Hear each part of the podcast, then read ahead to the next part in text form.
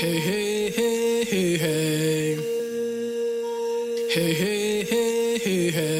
The more that we can confront and unmask our fears, we find on the other side of that mask is actually an invitation to love.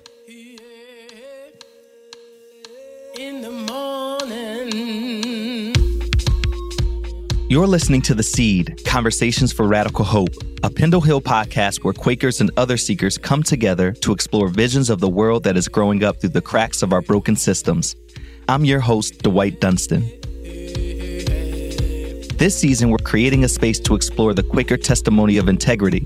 Together with our guest, we'll talk through the challenges and possibilities of aligning our intentions and actions and embodying our values with authenticity and grace.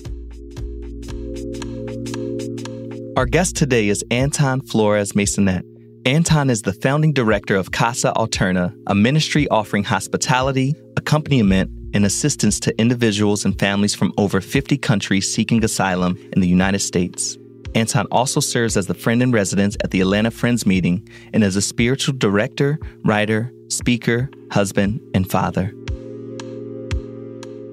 Well, welcome, Anton, to the Seed Conversations for Radical Hope. It is such an honor to meet you, to be connected with you. I've gotten the chance to read about your work, hear about your passions and the way your compassion manifests, is actualized, is lived out. And I've got lots of curiosities as we sit together today. And I want to pace myself and just begin with the question that we ask all of our guests as they as they land in the space. And that is if you can just share a little bit about what it's like to be Anton today. What is it like being you today? Mm. Well, thanks, Dwight. It is great to be here, and it's wonderful to see the seed grow and now be in its second season. And so, what it's like to be me today is to be honored to be here in this presence, um, but also to be a person who is finding contentment in the midst of what is always, I think, will be a life of transition and of transformation. I appreciate you bringing us in. And I know conversations that I've been having with people who have been in my life for a long time, people I'm just meeting, you know, it feels like a season of transitions for lots of folks. What, what supports you as, as you discern callings, discern decisions that might impact you or your family or communities that you're a part of? What helps you to discern from a place of groundedness, of hopefulness, of possibility? And yeah, I just just want to hear any any learnings.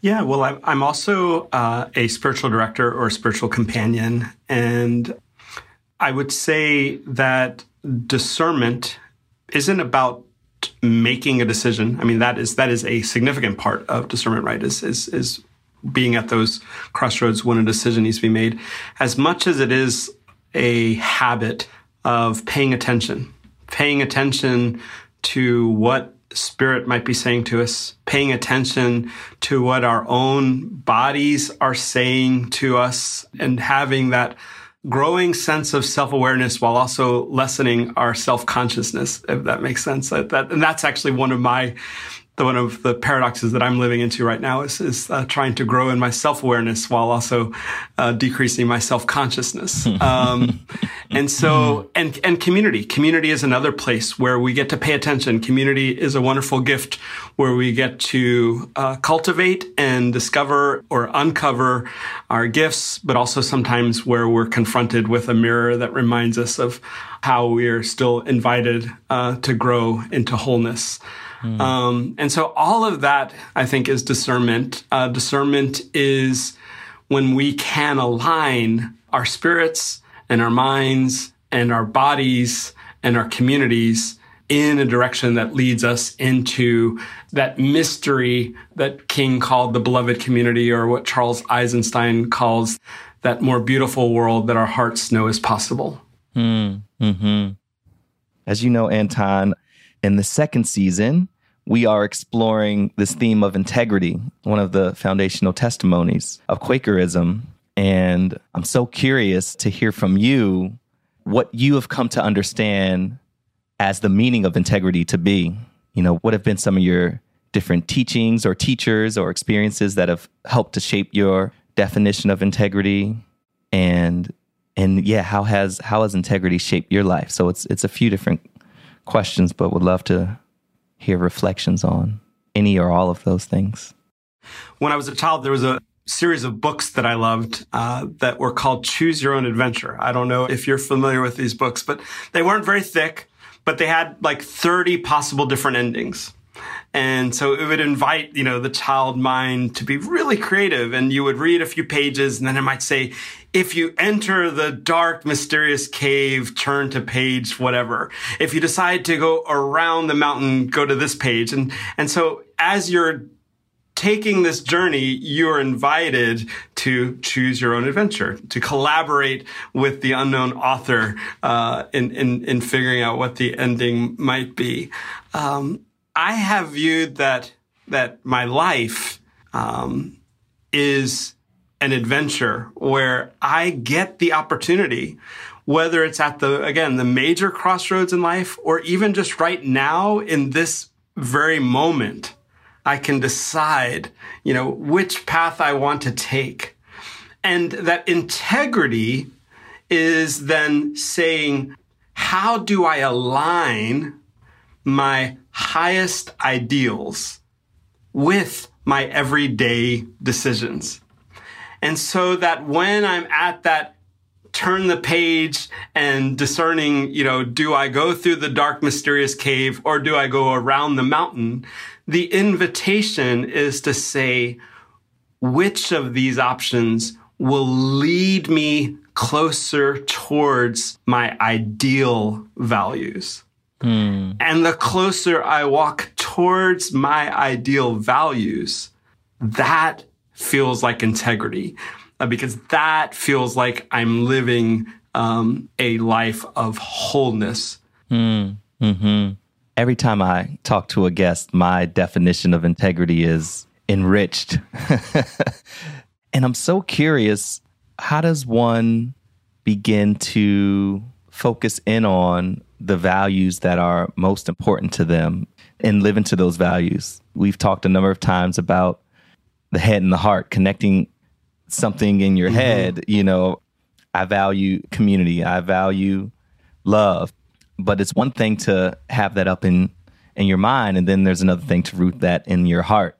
Mm-hmm. And then we've taken it a step further. There's one thing to have it in your heart, and another thing to manifest it in the hands and the work you actually do in the world.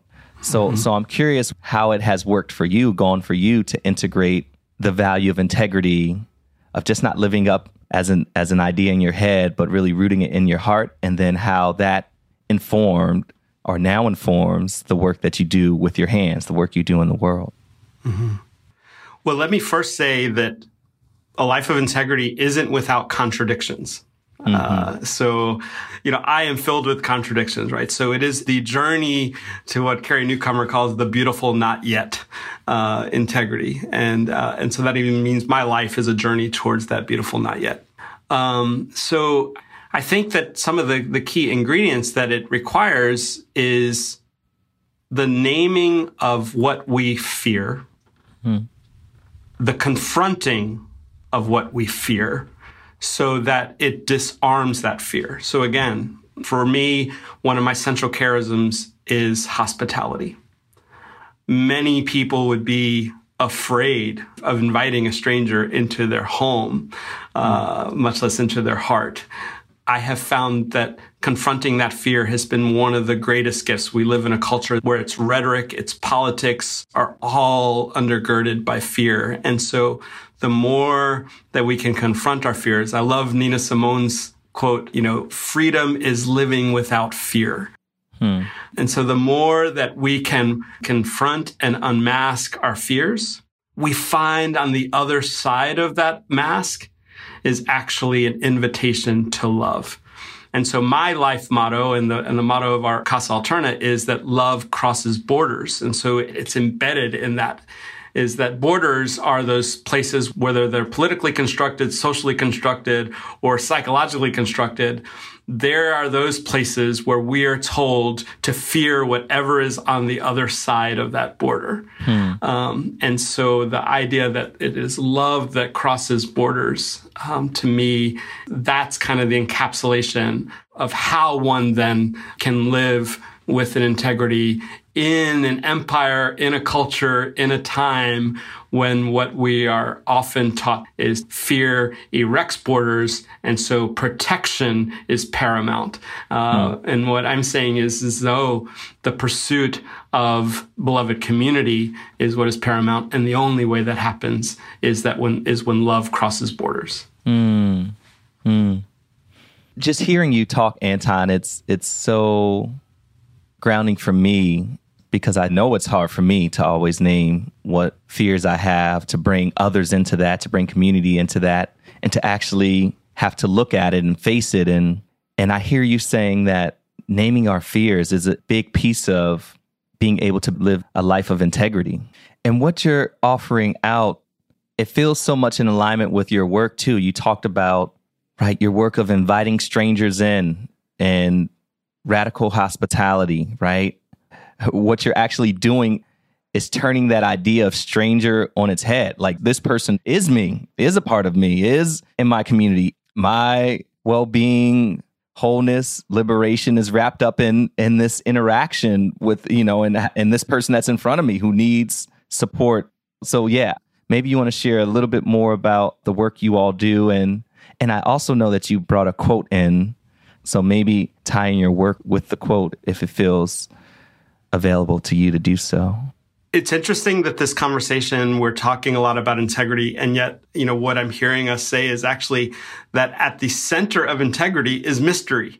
Um, so almost at the center of, of trying to live a whole life all of a sudden we disintegrate into whether it's the mystery of being interconnected with one another or whether it's, you know, becomes what some mystics call the cloud of unknowing. It's interesting that the, that the closer we get to integrity, all of a sudden, you know, we, we enter into kind of a new mystery.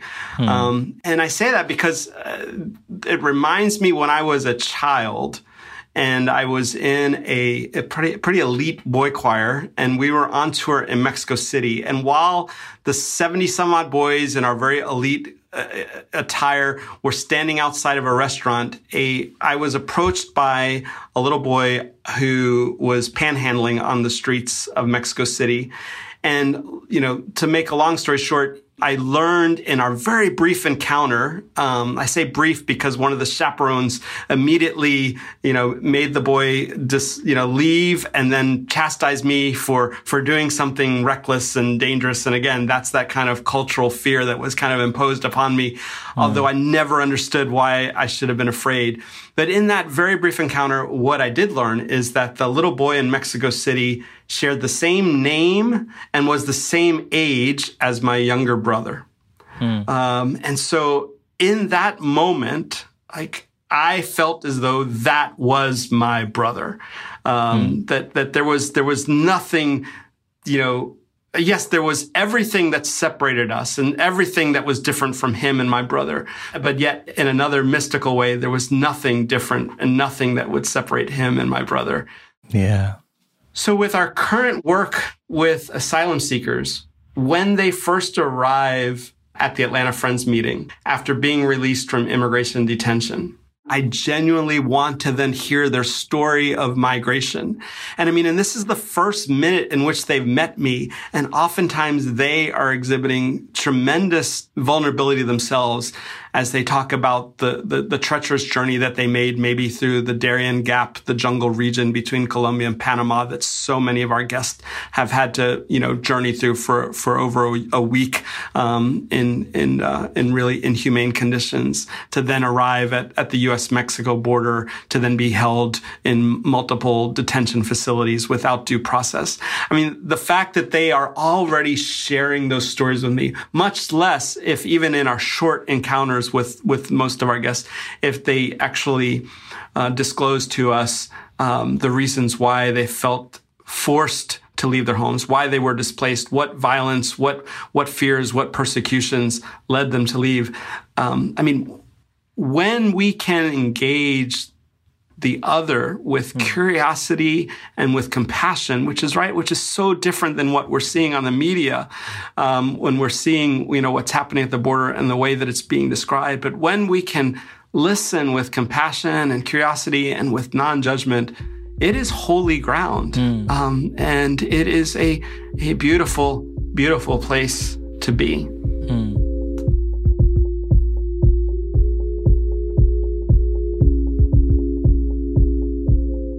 The quote that I bring to this conversation is a quote that has stuck with me for many years.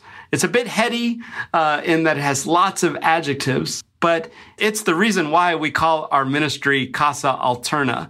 Um, alterna being a great word uh, or prefix for a word in English or Spanish for alternative. In Spanish, it'd be alternativa.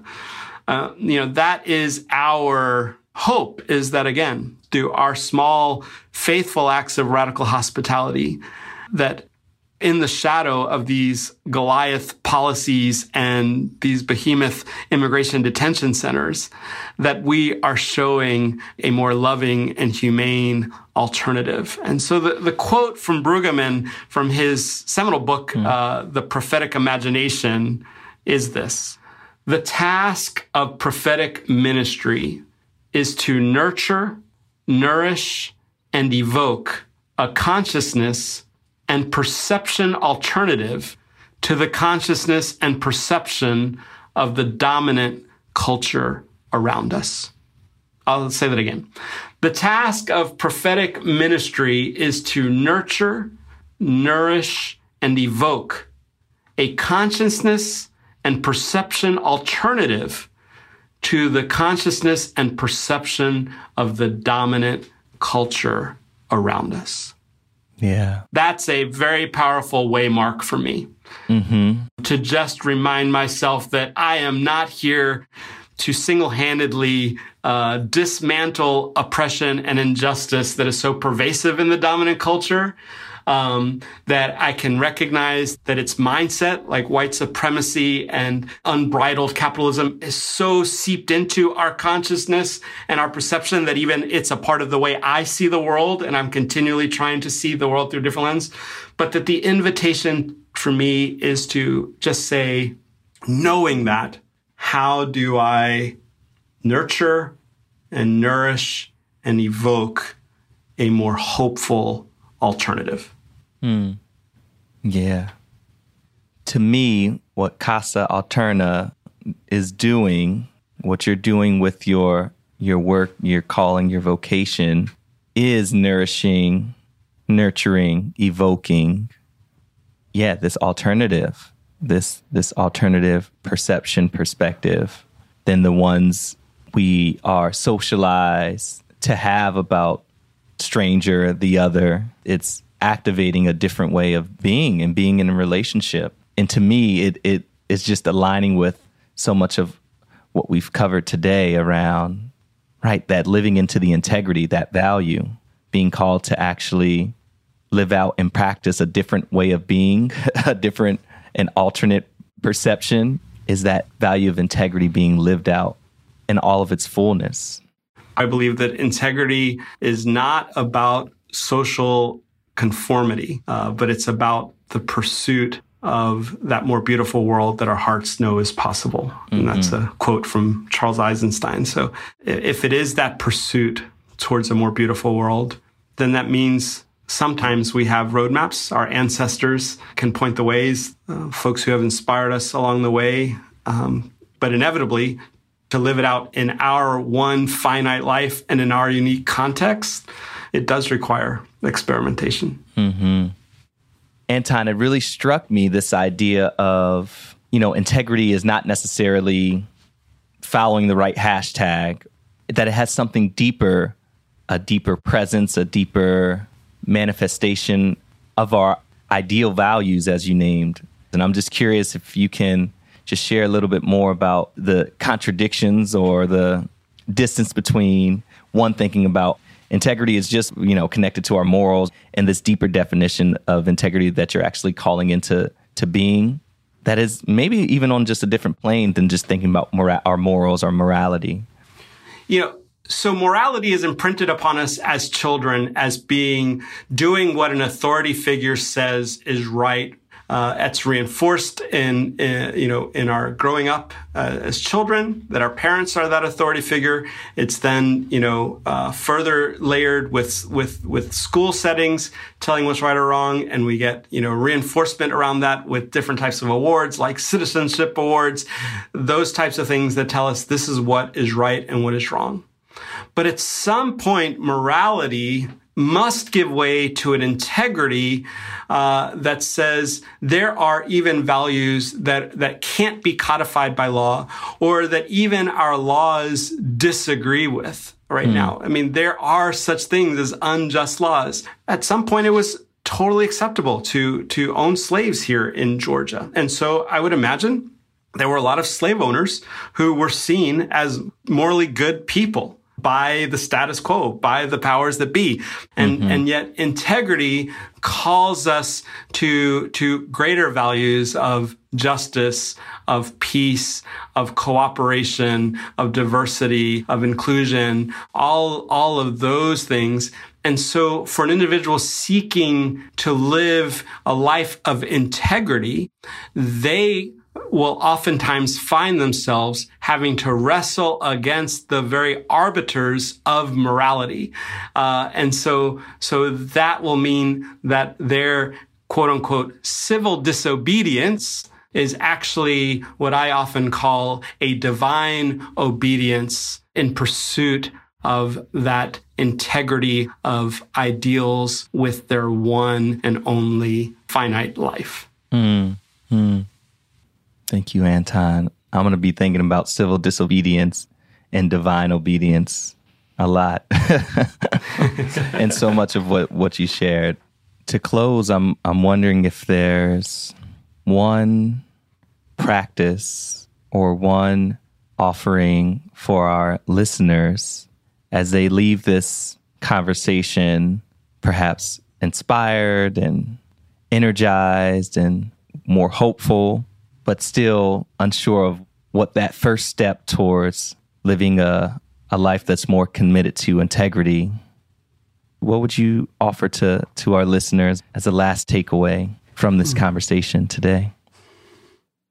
Well, if I start with the most simplest of steps, I think the most radical step we can take towards living with integrity is to live with self compassion. So I go back to that Thich Nhat Hanh preaching or teaching rather, where Thich Nhat Hanh invites us to name whatever it is within ourselves that feels to be a contradiction to our ideal values and to lovingly name that contradiction, to view it with the same compassion as we would to a stranger, and to say to that loving stranger that dwells within us, love will care for us both.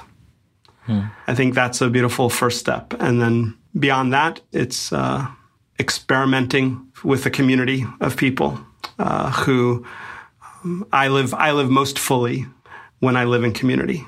Hmm. Um, hmm. I do not ascribe to the concept of individualism, and so the danger, even in doing you know an interview like this, is to say like I am standing on the shoulders of, of so many folks who have nurtured and nourished and evoked me and who have been alongside me as we've tried to embody these these alternatives and so do these experimentations in community um, insofar as it's possible hmm. well thank you so much anton for being here and present and bringing us into your own journey. And I want to honor you and all of the various individuals and experiences and the more than human kin, you know, that have supported you to be uniquely who you are.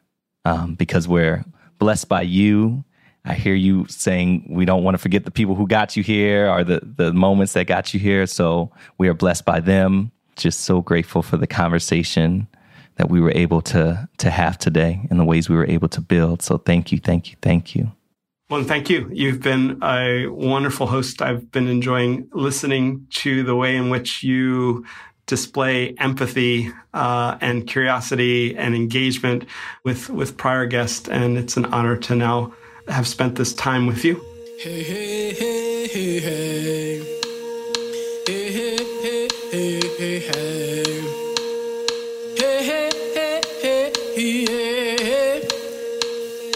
In the morning. Pendle Hill is a Quaker center open to all for spirit led learning, retreat, and community. We're located in Wallingford, Pennsylvania, on the traditional territory of the Lenni Lenape people. Visit us at pendlehill.org. Many of our guests are teachers, leaders, and speakers at Pendle Hill. For a full list of these upcoming education opportunities, visit our events page at pendlehill.org/learn. This podcast was produced and edited by Ariel Goodman with editorial support by Pendle Hill Education Associate Anna Hill and advising from Education Director Francis Kramer. Our episodes were mixed by Leah Shaw Dameron, and our theme music is the I Rise Project by Reverend Retta Morgan and Bennett Kuhn, produced by Astronautical Records. This project was made possible by the generous support of the Thomas H. and Mary Williams Shoemaker Fund. Please subscribe, rate, and review us wherever you get your podcasts. Helps us to continue planting these seeds. You can follow us at Pendle Hill Seed on all social media platforms.